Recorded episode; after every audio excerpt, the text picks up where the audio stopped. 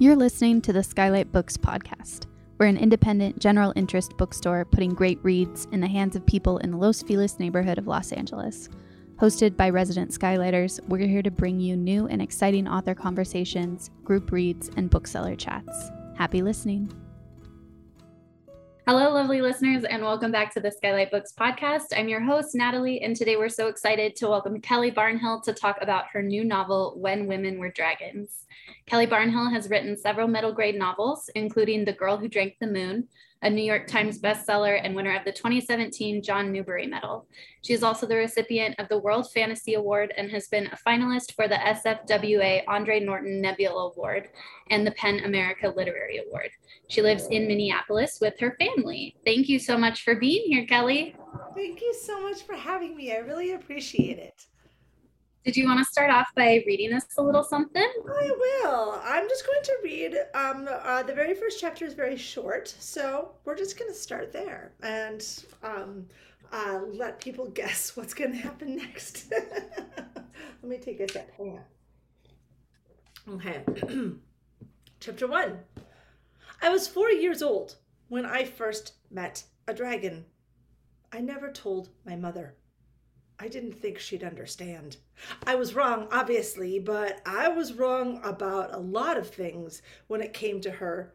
This is not particularly unusual. I think perhaps none of us ever know our mothers. Not really. Eh, or at least not until it's too late. The day I met the dragon was for me a day of loss, set in a time of instability. My mother had been gone for over two months. My father, whose face had become as empty and expressionless as a hand in a glove, gave me no explanation. My Auntie Marla, who had come to stay with us to take care of me while my mother was gone, was similarly blank. Neither spoke of my mother's status or whereabouts. They did not tell me when she would be back. I was a child, you see, and was therefore given no information, no frame of reference, no means by which I might ask a question. They told me to be a good girl. They hoped I would forget. There was back then a little old lady who lived across our alley. She had a garden and a beautiful shed and several chickens who lived in a small coop with a faux owl perched on the top. Sometimes, when I wandered into her yard to say hello, she would give me a bundle of carrots. Or sometimes she would hand me an egg or a cookie or a basket full of strawberries. I loved her. She was, for me, the one sensible thing in a too often senseless world. She spoke with a heavy accent, Polish, I learned much later, and called me her little Zabko, and as I was always jumping about like a, like a frog, and then would put me to work picking ground cherries or early tomatoes or nasturtiums or, or sweet peas. And then, after a bit, she t- would take my hand and walk me home, admonishing my mother before her disappearance, or my aunt during those long months of mother missing. You must keep your eyes on this one, she'd scold, or one day she'll sprout wings and fly away. It was the very end of July when I first met the dragon on, a, on, a, on an oppressively hot and humid afternoon. One of those days when thunderstorms lingered just at the edge of the sky, hunking, hulking in raggedy murmurs for hours, waiting to bring in their whirlwinds of opposites, making the light dark, howling at silences, and wringing all the wetness out of the air like a great soaked sponge. At this moment, though, the storm had not yet hit, and the whole world simply waited. The air was so damp and warm it was nearly solid. My scalp sweated into my braids, and my smocked dress had become crinkled with grubby handprints. I remember the staccato barking of a neighborhood dog. I remember the far off rumble of a revving engine. This was likely my aunt fixing yet another neighbor's car. My aunt was a mechanic, and people said that she had magic hands. She could take any broken machine and make it live again.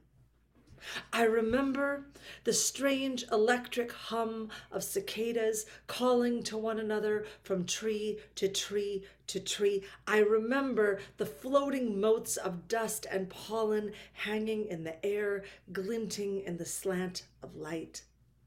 I remember a series of sounds from my neighbor's backyard a man's roar, a woman's scream, a panicked gasping, a scrabble and a thud, and then a quiet, awestruck, oh.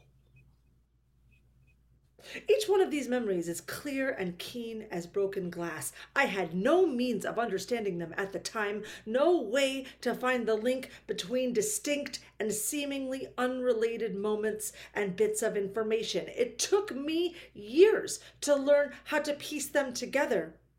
I have stored these memories the way that any child stores a memory, a haphazard collection of sharp, bright object, objects socked away in the darkest shelves and the dustiest corners of our mental filing systems.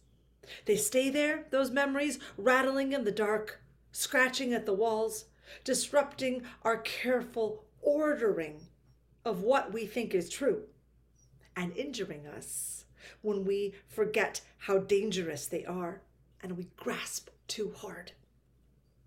I opened the back gate and walked into the old lady's yard as I had done a hundred times.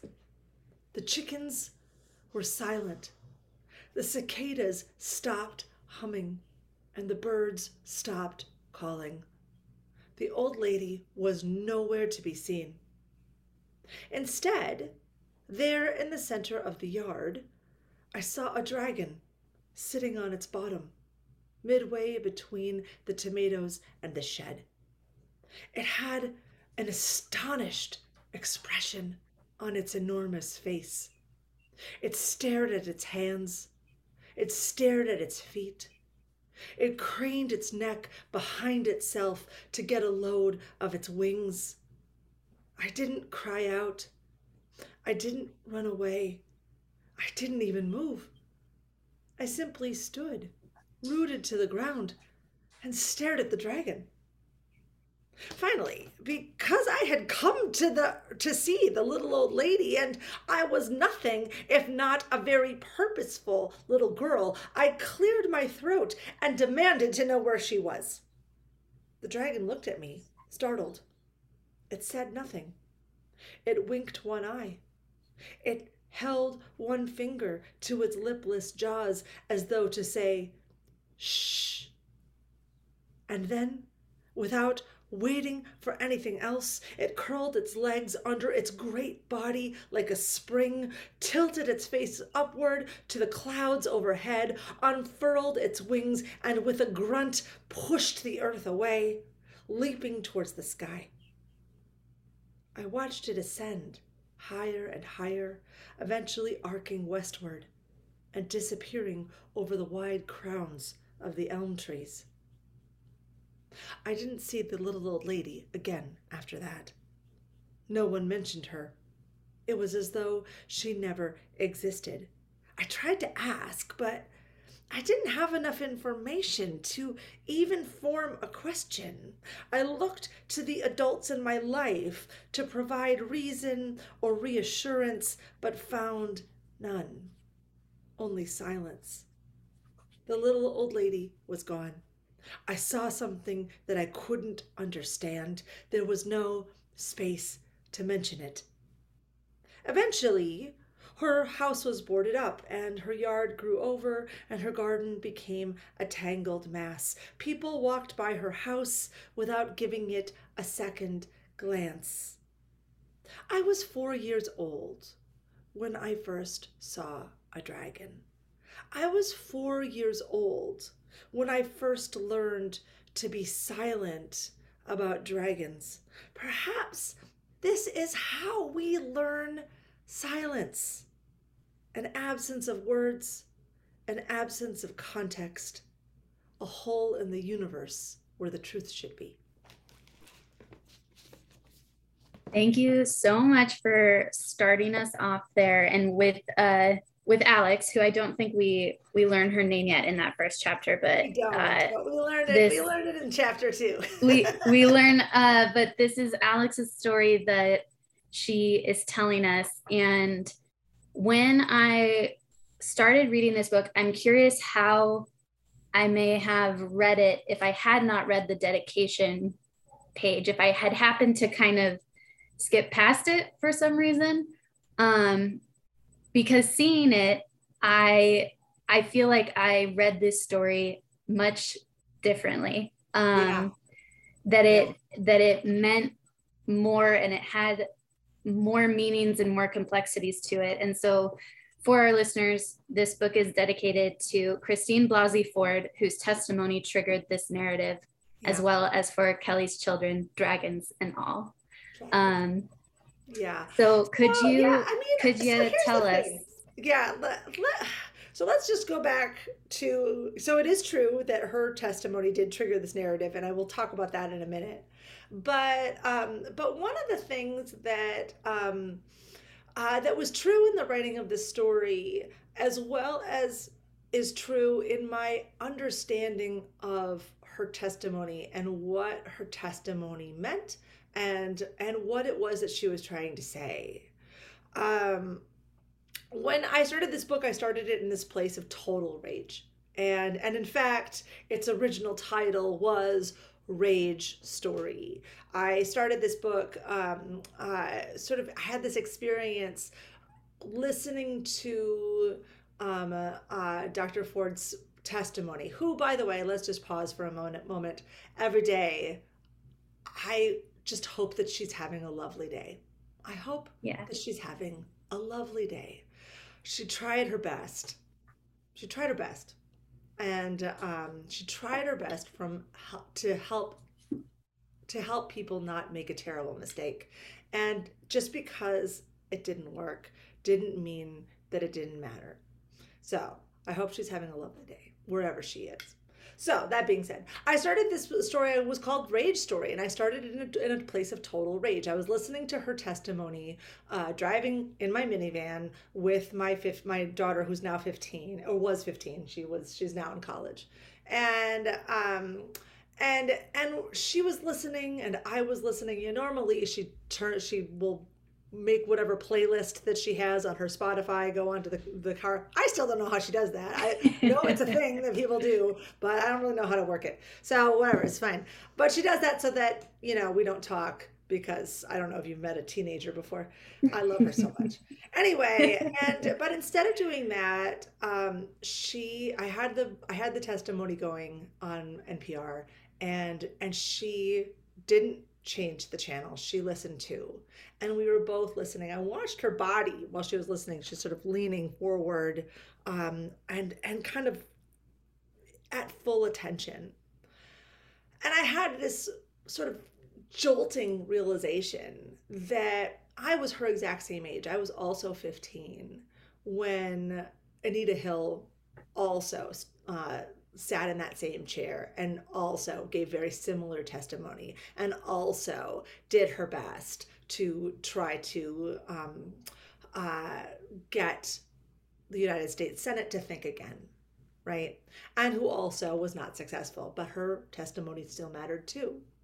And I, I just felt this sensation of total anger that here we were, an exact generation later that 15 year old me and now my 15 year old child. And here we were facing the same goddamn thing. And that as a country, we had learned nothing. Um, and yeah, that was a rough day. So, I mean, the, but the thing is, so I, I went home feeling just this anger in my bones. I just I felt hot. I felt like my my my anger was and my rage was larger than my body. Is was was my experience. And I went home and I thought, I'm going to write a short story about a bunch of 1950s housewives who turn into dragons and eat their husbands and any other man who wronged them. And that's what I'm going to do right now. Ah! Right? So mad. And so I sat down, I called it Rage Story, and I started writing the story. But here's the thing about rage rage is so interesting Mm-hmm. And and I think I think it is worth examining, particularly as women, because uh, you know women in this country and women in I think just generally in um, uh, uh, uh, I don't know how how prevalent this is true cross culturally, but certainly this is true in the culture that I was raised. Uh, that um, we were raised to really distrust rage and to see it as unfeminine and to see it as um, uh, that's not how you get things done, right? Um, uh, nobody likes an angry woman. All of those things, all those little messages that even if they're not said, they're implied, and you sort of internalize this. And I had internalized this and, and was very much uh, resistant to my own rage for much of my life. And I probably raised my kids that way too um, without even realizing it right? Because that's that's how that's how culture transmits through the things that we don't notice that we're doing right? And um and and and how frustrating that is and how um and what a mistake that is because rage is we don't stay in rage right? Rage exists to transform uh, and it is a very powerful experience. Uh, it um, it allows us to sort of burn the chaff away. It's a refiner's fire. Uh, and and so when I thought that I was writing a, a book about rage or a story about rage, it was originally supposed to be a short story that got out of hand uh, by accident. And uh, but but I realized very quickly that I wasn't actually writing about rage. I mean, rage was the medium, and rage exists as a through line throughout the story. But really, it's a story about memory and trauma and, and of course, that is what the core of Dr. Ford's testimony was as well. This has nothing, in a lot of ways, this book has nothing to do with her. It has nothing to do with her story. It has nothing to do with any of that. No. But her testimony was the catalyst that made this happen. And, um, but that, that what she was trying to teach us about how um, how how memory works and how how trauma lives in the brain. Uh, and how we have these um, these memories of of uh, of pain or violence or degradation or um, uh, or or whatever all of these terrible memories that get shunted away but they get stuck right and they're disruptive and and so that is what she was trying to show us in that testimony um, through really i mean and she was quite clear but i don't think even i understood it at the time. I had to go back and read through it again uh, to really see what she was trying to say so anyway um, so yeah i mean i think i think that but particularly in that first chapter um, uh, uh, I, I didn't even put that together until later that um, uh, that a lot of that first chapter was in in an oblique way um, uh, uh, responding to how she taught us all about the hippocampus, whatever she did. Uh, but also, really, really, she taught America about um, how these memories persist and how they can disrupt a psyche over time, and and how damaging they are to all of us, really. And to like she was showing us at her age and in this story we see how that affects Alex from that time that she first sees a dragon and is introduced to the concept of silence and mm-hmm. and forgetting and what the the possibility of remembering offers. Um, so this this story is so much about rage and anger, but the you can tell us a little bit about the the idea of transformation, that anger that you talked about, the idea of transformation and what happens when we make space for that anger, how it can lead to so much joy. Yeah. Um, we won't talk a lot about the dragons themselves because we'll leave that for for the readers. But we can say is that these transformations that we see a handful of throughout this story are when they're described, they are they are not painful, they are not like agonizing. What is agonizing is these women and girls trying to hold back that change and transformation. And when they allow themselves to do so, they're like Alex just sees this immense joy and passion on their faces. And the ones she witnesses or the stories she hears about it. Um, and that was such a such a powerful choice to to make that catalyst joy um, with a creature that we know to be destructive yeah. too. Right. Um, right. Yeah. I mean, the thing is, the thing about change is that it's messy, right? I mean, it's always messy and there's always fallout. And and even positive change can have negative repercussions. And that's just what we have to that, that's what we have to accept, right?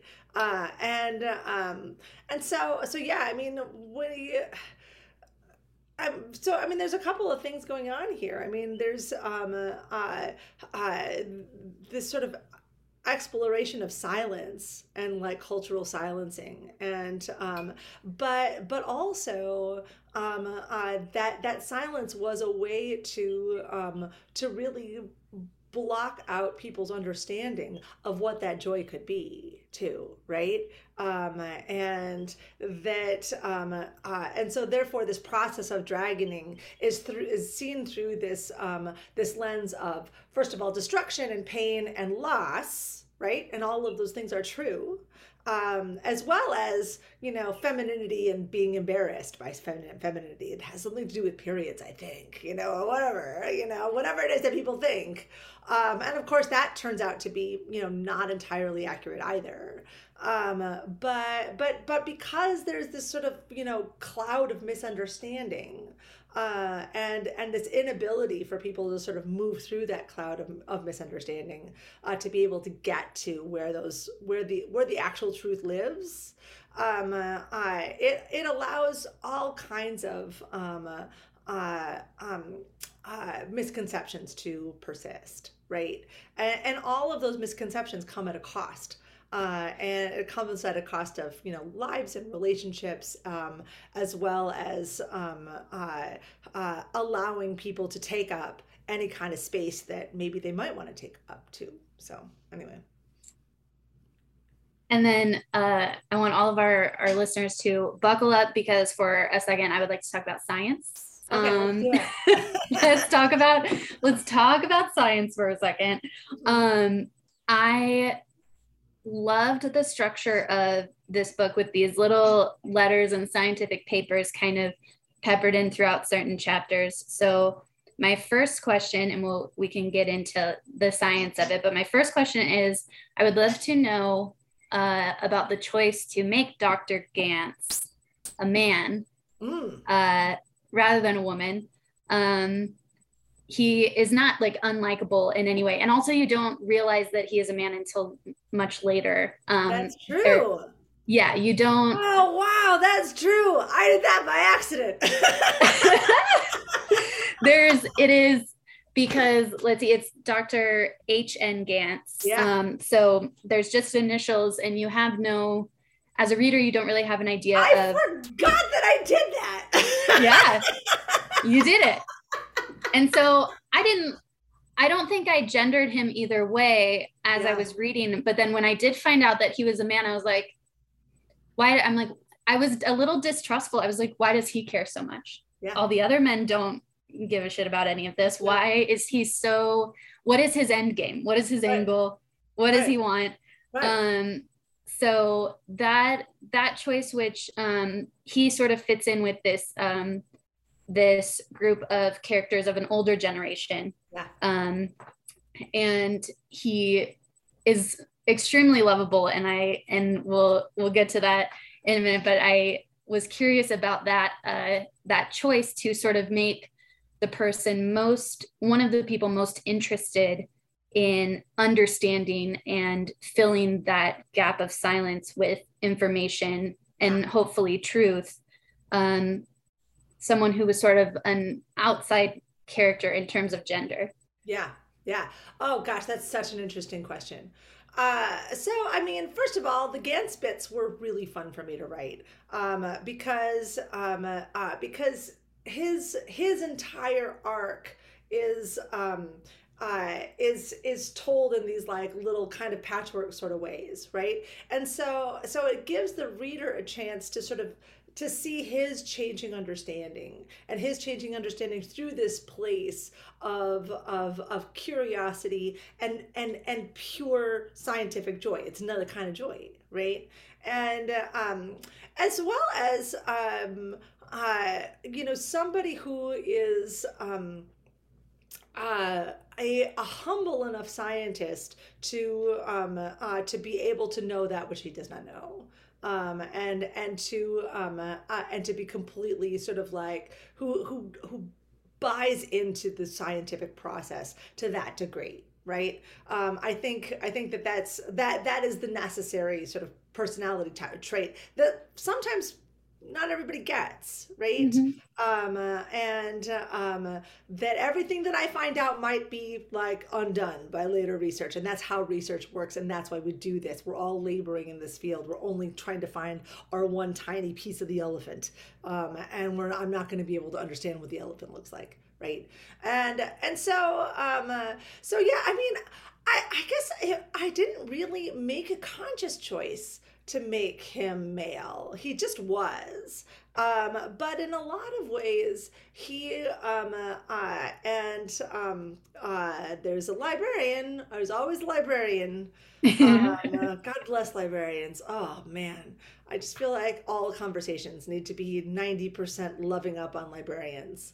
Um, and but um, but he and um, Mrs. Gyzinska, um, uh, they really are are kind they kind of occupy um uh uh sort of um uh, they they are they're they're kind of they're kind of twins in a way mm-hmm. and that um, they're doing the same work but it's happening in different spheres right um, yeah. Uh, you know both of them are um, uh, are fully committed to this idea of um, scientific inquiry and scientific research in the face of blacklisting and silencing and um, uh, and you know the destruction of careers all this stuff that was happening um, and finding different ways of doing it whereas um, uh, where, whereas you know Mrs. Gyzinska is much, much more on the ground. She's like, she's she is a doer. you know, she's the one who like gets the, res- the the research dollars to the people who need to. She's the one who's like protecting people. She's like moving all kinds of stuff behind the scenes in all kinds of ways that you is hinted at in the book, but we don't actually always see because like yeah. her her story is way bigger than what's in this book, right? Yeah. Um, and whereas and which is true of Dr. Gantz too.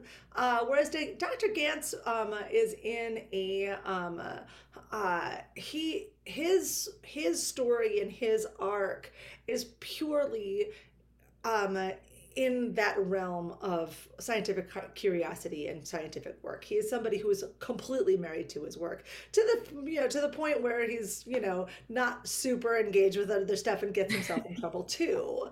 Um, and and honestly, I mean there there's there is a lot of my my own um, uh, grandfather in him as well, who's also a scientist and a um, uh, uh, and um, and and also a um, sort of a, a, pure research kind of a person. Um, uh, he was the head of psychiatry at um, St. Mary's ha- Hospital and was like really um, uh, pushing a lot of sort of understanding of of the brain and mind and all this stuff um, for his entire life. And um, and that sort of you know um, uh, that that sense of you know pure curiosity and and joy in learning. Um, uh, uh, that's where a lot of that comes from. So I, I didn't have to do a lot in terms of making like specific choices uh, when it came to Dr. Gantz. Like his just his work just kind of showed up. I was like, okay, yeah. well, all that done. Thank you, sir. well, and I just while you were saying that, I and you mentioned Miss Gyzinska, our, our beloved librarian, I thought of a a fun parallel, which is sort of that he Dr. Gantz, is anytime he's asked a question or people are asking him about dragons or his research or anything, a lot of the times his answer is either that he doesn't know or there's not enough information and we don't know. Yeah. Um, but then at the same time, anytime anyone says anything uh, to Alex, usually she says, How did Miss Gyzinska know that? she knows, she knows everything. Um, so the two of them, while you were answering that question, I was thinking about that parallel between the two of them, how it's very interesting that mm-hmm. they they are they are working towards a similar goal and they are working together in kind of two different spheres. Um, yes. And there is a lot that she does not know. However, she knows a hell of a lot. she knows a hell of a lot. She's got she's got like hands in a bunch of different places, and she's right. she's got eyes all over the place, and she knows yeah. when a lot of things are happening. Um, yeah she shows then, up right when the cops show up. Like she yep, she knows. yeah, she shows up at Alex's apartment without Alex having ever known anything. Yeah. Um, like what? I'm a librarian. yeah, I know stuff. yeah, she was also really fun to write. God, she was fun to write. Uh, and uh, um, yeah, and and so I mean, what was also particularly fun about writing her is that and again she has she has you know there's more to the story than what you see because we're all, we're only seeing this through alex's point of view. Um, yeah. we see some bits from um, uh, uh, from uh, from dr Gantz's point of view but we only see bits and pieces you know? Uh, and so it's really up to the reader to fill in those gaps and and connect the dots right? Um, and same is true with with um, with mrs Gyzinska too but what's so interesting and she tells this to to Alex that um, you know she she sort of has occupied many dis- disparate kinds of worlds um, mm-hmm. and um, you know she was you know the you know genius daughter of immigrant farmers who like had a teacher who was able to like get her a spot to like help mm-hmm. her like make her way into you know one of the finest universities in america and you know where she and she she ends up like you know having access to this um, this massive fortune. And instead of like choosing that kind of life because it's like yeah no no thank you to all of you you know she returns to you know the the the town that was you know very close to the farm that she grew up. She returns to that place um, and um, and just manages to um, uh, to she's a, an extremely pragmatic person right? Um, uh, uh, she's like oh this needs to happen. Well then let's make that happen. Oh these people need to be together. Let's make that happen. Oh uh, i need to know all of these things. Let's make sure i know all of those things. Like that's yeah. just her personality and how she sort of approaches the world. And um, and does that does it in an extremely no nonsense um uh and oh it's okay. It's all, it's already done. Sort of like that's that's, that's just how she how she does. And um and so and and you know god bless her uh, for being there. She um uh, uh, she also um is one of those people that doesn't really suffer fools um no so, she absolutely does not. At Mm-mm. all. At all. So, so it's not sometimes i was a little terrified of her you know because i've always like had this incredible soft spot in my heart for um, formidable women who terrify me, right? Um, mm-hmm. And uh, um, so I, I loved writing her, but I was like, oh yeah, I, I would like you quaking if you were here. so and then I want to I want to talk about Beatrice. Oh, sweet Beatrice. Sweet little Beatrice. We're obviously not, we're not gonna I just uh I just finished reading the book last night and got to like her final her final her final little acts and um she is a little firecracker. Yeah. She is so spunky and um I think we'll be able to, we're going to dance around some yeah. of the details of her life so that we don't spoil things for people. However, um, so Beatrice is Alex's cousin. Um, mm-hmm. and uh, through certain events, Beatrice is adopted into Alex's family, and her mother tells her, This is your sister. Um, and you're like, she is your sister. She has always been your sister mm-hmm. and she will forever be your sister mm-hmm. and and that that is it that is the that is the bottom line there are no questions mm-hmm. we do not ask questions um no and questions. so throughout the no more questions no no room for questions. And throughout the book, um, you you do this sort of very um, like in the head sort of trauma response silence thing where Alex will say like Beatrice or my cousin Beatrice and then right after that she says no Beatrice is my sister. Yeah. Yeah. Mm-hmm. Where she kind of is reminding herself. Um so I'd love to hear about the sort of the idea of Alex's voice and the way it comes along in certain places like that. Um and how she and not just with that but with a lot of memories of her mother and her father too um, and her childhood memories the the dichotomy between forgetting something and remembering it and then forgetting while remembering like there's so many Yeah. sort of layers to that idea of so- what the truth is Yeah, the brain is so interesting, isn't it? It's so interesting. Mhm. Uh, I I read I read that book uh, like a lot of other people. The body keeps the score, um, uh, which Mhm. is um, a fantastic book, and I think everybody should read it. Especially now, actually, now that we are Yeah. all emerging from this national trauma, right? Um, uh, I, I was thinking about that a lot actually when I was um, uh, when I was working on this book. You know, especially because you know I. I, I I started this book as a short story. It kind of got out of hand. It was this massive thing. I think I've written a novella, and now I, I can't work on it. I have to put it aside. So I had to put it aside for a while uh, before I could sort of come back to it. And I came back to it. It was, you know, the pandemic was in full swing. Um, I don't really remember doing this. I don't remember really writing at all during the pandemic, but I definitely did because I wrote two books. Um, and but um, but that was another trauma response, right? You know, everybody's home. Like my house is this like just this awash with feelings all the time and uh, the emotional labor I, I think I Mhm. think that that was the complaint that I heard from from from women specifically. I mean, men too, but really I heard this from women. Uh, just the emotional labor of the of the pandemic was so overwhelming, and it was for me too. Uh, and uh, um, but um, but I was thinking when I was working on this book about um, my great grandfather who died of the um, the Spanish flu. Uh, in um, uh, I'm, I'm trying to remember. I think he he died in the in the second big wave, um, or maybe it was the third big wave. I can't remember.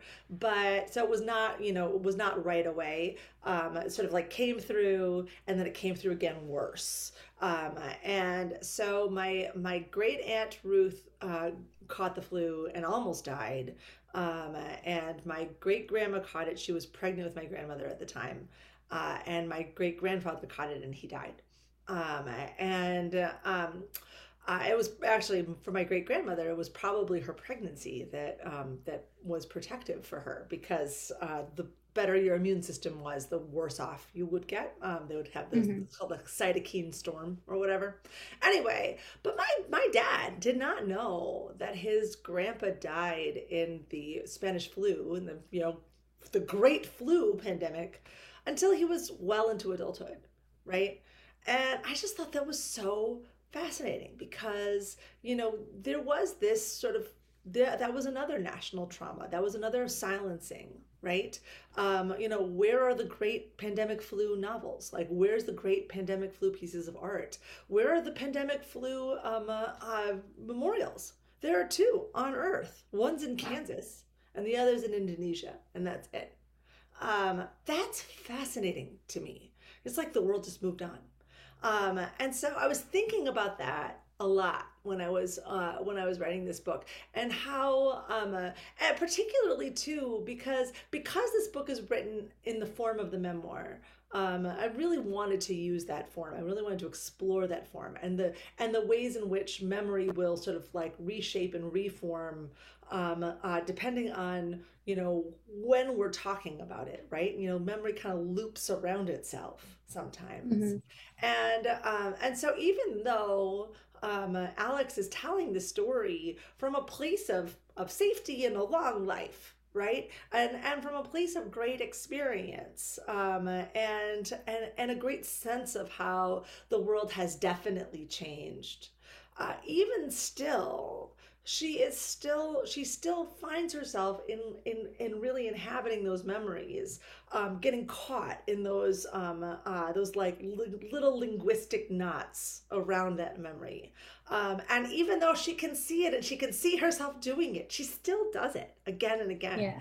And uh, you know in, in psychology we call that a schema um, uh, the these sort of like go-to thoughts that um, uh, that the brain will sort of like hang on to, um, and um, and and they're they are actually sort of like they're kind of like grooves in a in a in a record. You can actually you know sort of see the the brain being like, okay, now we got to go over here. You know and uh it can um like there'll be very particular places that will just light up oh i think this and now i got to go here and now i have to think this thing. That might be a fine thought and it might be a damaging thought i don't know.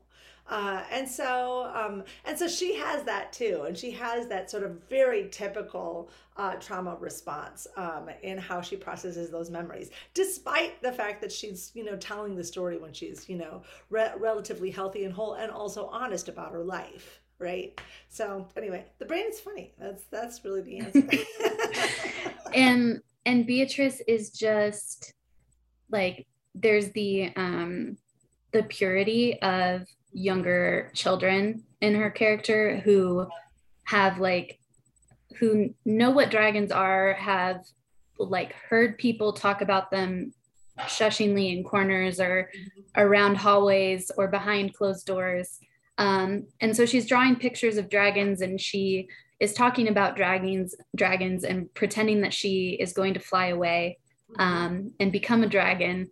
And she and it is it is just in in our world it would just be make believe an imaginary play.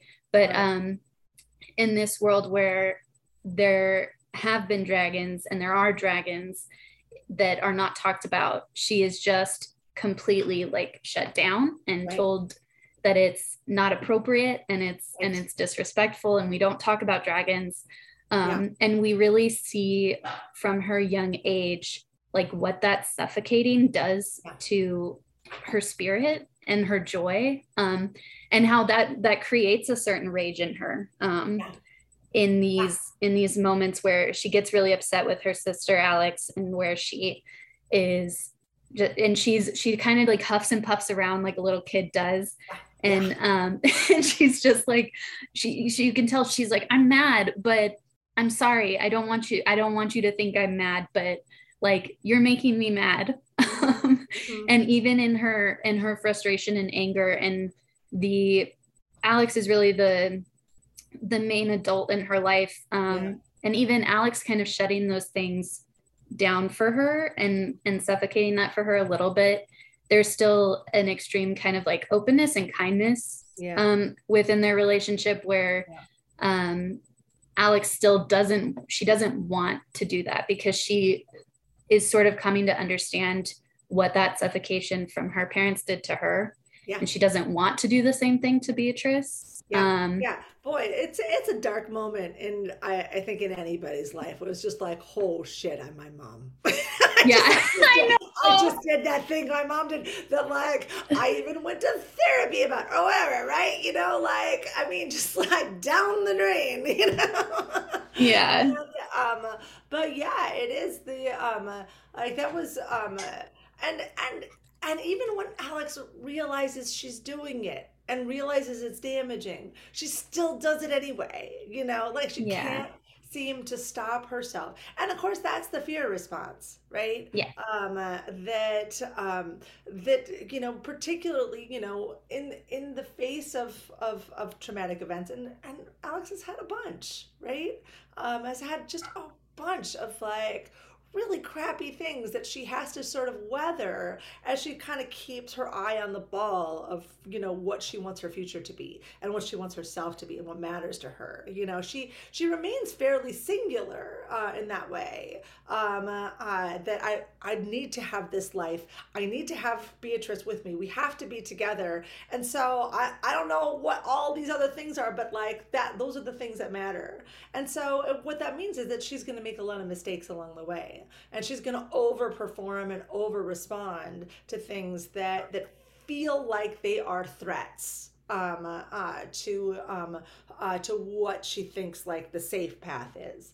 Um, and um, uh, because there's um, uh, she just has a lot of fears of you know what could happen if um, if things kind of go south for them. Uh, and so so yeah the um, but what was interesting I mean it was really interesting writing Beatrice um, because she too was a very singular character, uh, and um, and probably you know like this this incredibly um, self assured child, like self assured in that the world is going to be fine, and it's me and Alex. That's good. Like all of these things are yeah. good. So like I'm pretty sure this is all going to be fine. You know, like that sort of is her um, point of view. Um, I um, uh, in a lot of ways, um, uh, I I, I took I did take some inspiration from one of my nieces uh, in all of this. um, uh, who so I mean, who's also the most self-assured child I've ever met in my whole life. Um, they had an experience, and this was extremely scary, and and like again, one of those things that could have been really bad, but ended up being fine. Uh, a, a, stranger came into their house uh, after the kids had gone to bed, and and had come and wandered into into her room.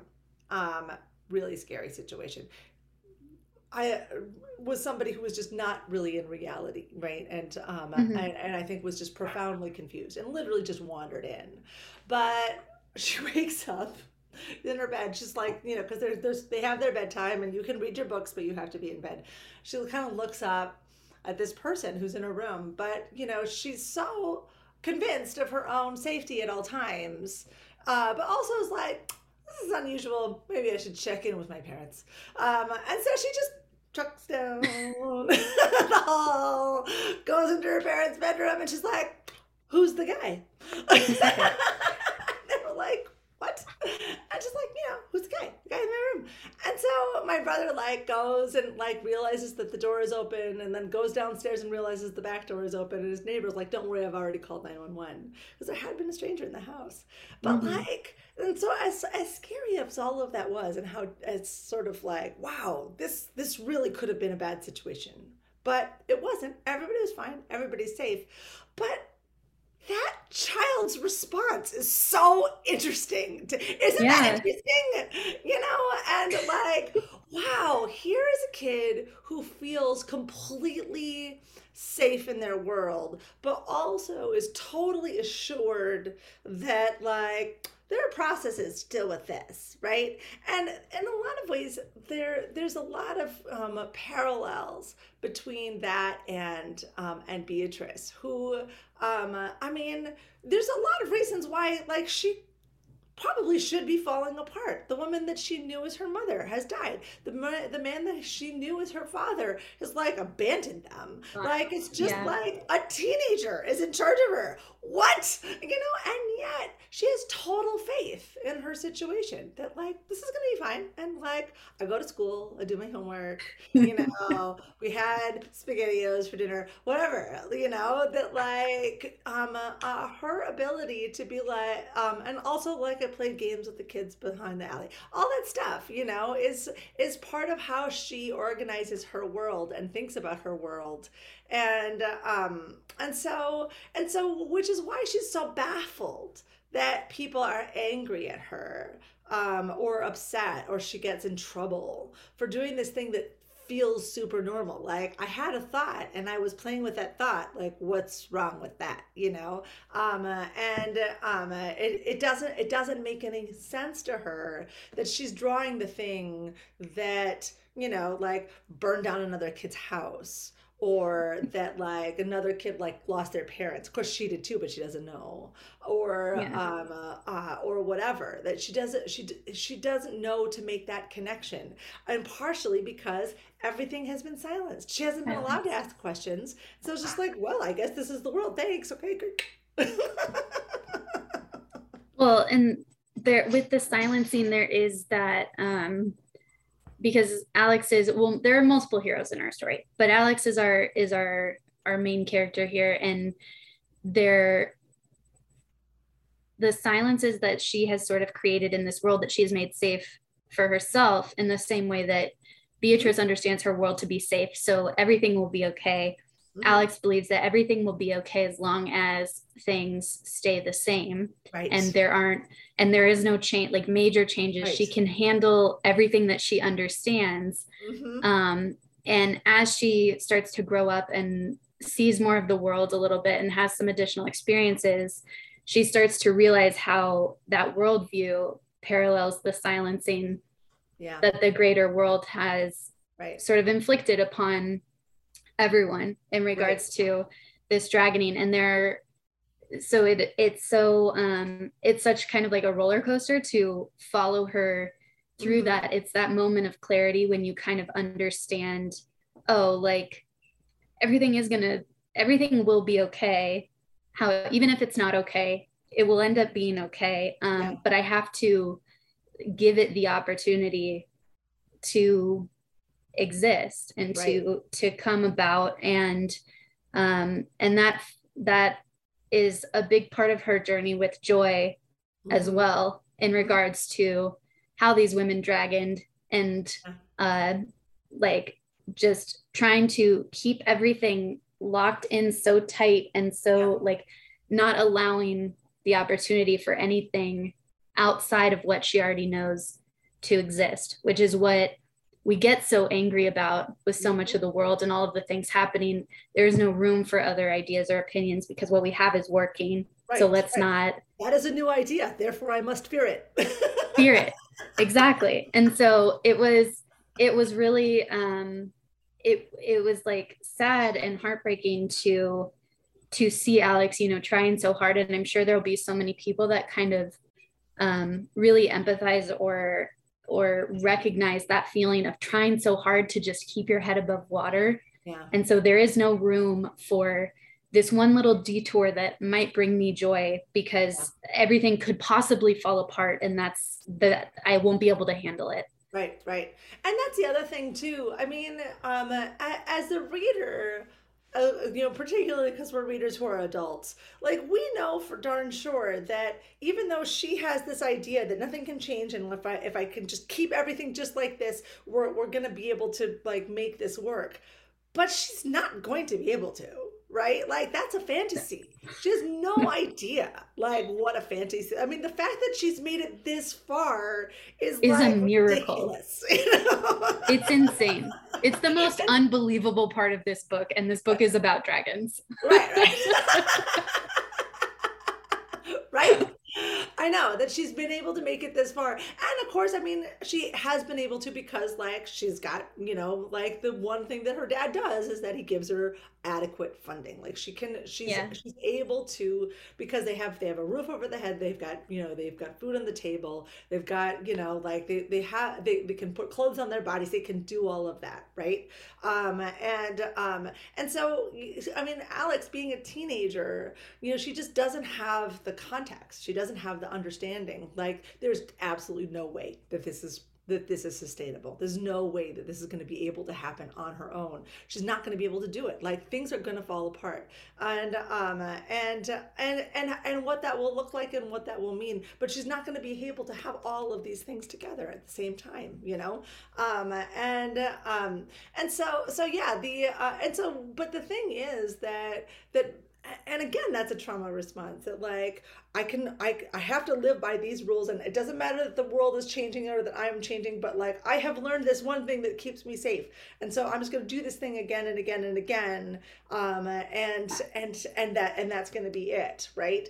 Um and so which is why I mean this is this is the way in which sort of like adverse childhood ev- um, events sort of disrupt us when we're adults um uh, because we learn this very particular sort of like manner of being and manner of thinking and like ordering of what is true um, that doesn't match up with what we learn as adults and and that causes disruption and pain you know and uh, and so um, so alex thinks that she is like trying to keep um, her you know trying to keep her family together, her teeny tiny family of two together. She's trying to think that she's like trying to keep them, um, uh, uh, you know, um, because uh, she understands what education is and she understands what that can do for her, and she knows that that is a path that she could be on that can lead her towards a life that she uh, that that will be um, interesting for her and joyful and um, and a life of meaning. Like that's what she wants.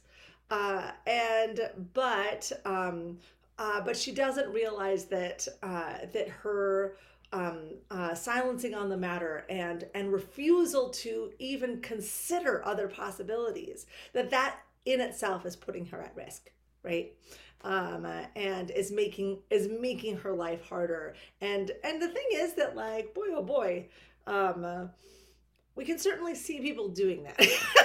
You know? yeah absolutely.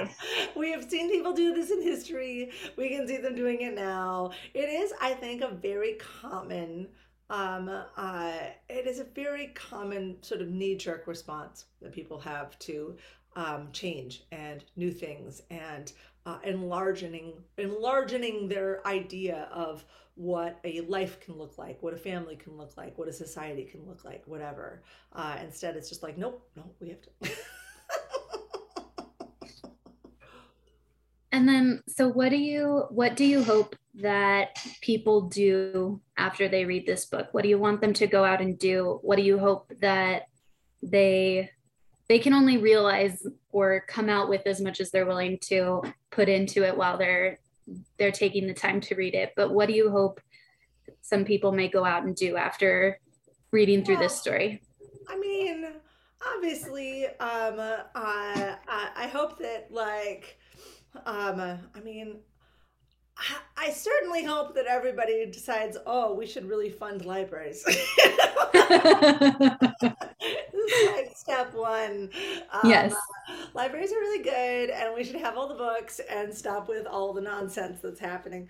Uh, and but then also, I think that um, my my hope is that um, uh, I, that we we interrogate our own memory and we interrogate our own idea of um, what we think a life should be uh, and that we interrogate like what we think our worst case scenario is right?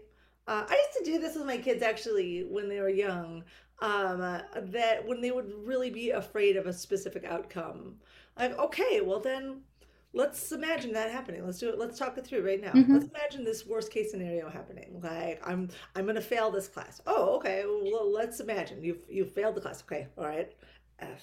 All right. So you failed the class. Well, well, well, now what? You know, and like talk it through. You know, like do do I love you less? No. You know, mm-hmm. like, are you still yeah. yes? You know, whatever. And but like, which is generally, well, if that happens, like, okay, this is what we'll do. This is and and whatever. Like the sort of like even when they had like kind of outlandish fears. Oh, okay. Well, if that happened, hmm, you know, like if zombies did attack, well, I guess that this is what I would do. You know, or whatever. Yeah and um uh, and so um but and and i think that what what has caused alex so much distress is that she's so afraid of a very specific outcome and and and so afraid of being alone that she she stops imagining what her life is first of all what what her life would look like alone yeah. Um because obviously we don't live with our sisters forever. Um and um but also um uh, you know if this should happen like how what what would happen to us? Well how would we how would we maintain a relationship? How would we how would we find a new way to be in the world? If she had done that then maybe she would not have been stuck in that place of distress for so long right and and so i think that that is sort of like the main thing that i would want people to do is um uh, is to take a harder look at the thing that you think you're afraid of um, and ask yourself if it is necessary to be afraid um, and to ask yourself why am i afraid of this thing? And um, and and and and to start to sort of like work towards um, uh, some place of wholeness around that. That's my hope well, I cannot wait for everyone who grabs this book get and gets the chance to read it to decide whether or not they would like to dragon and figure out when our in this world mass dragoning will occur. Right, right. I I will be keeping my my head towards the sky, waiting for it.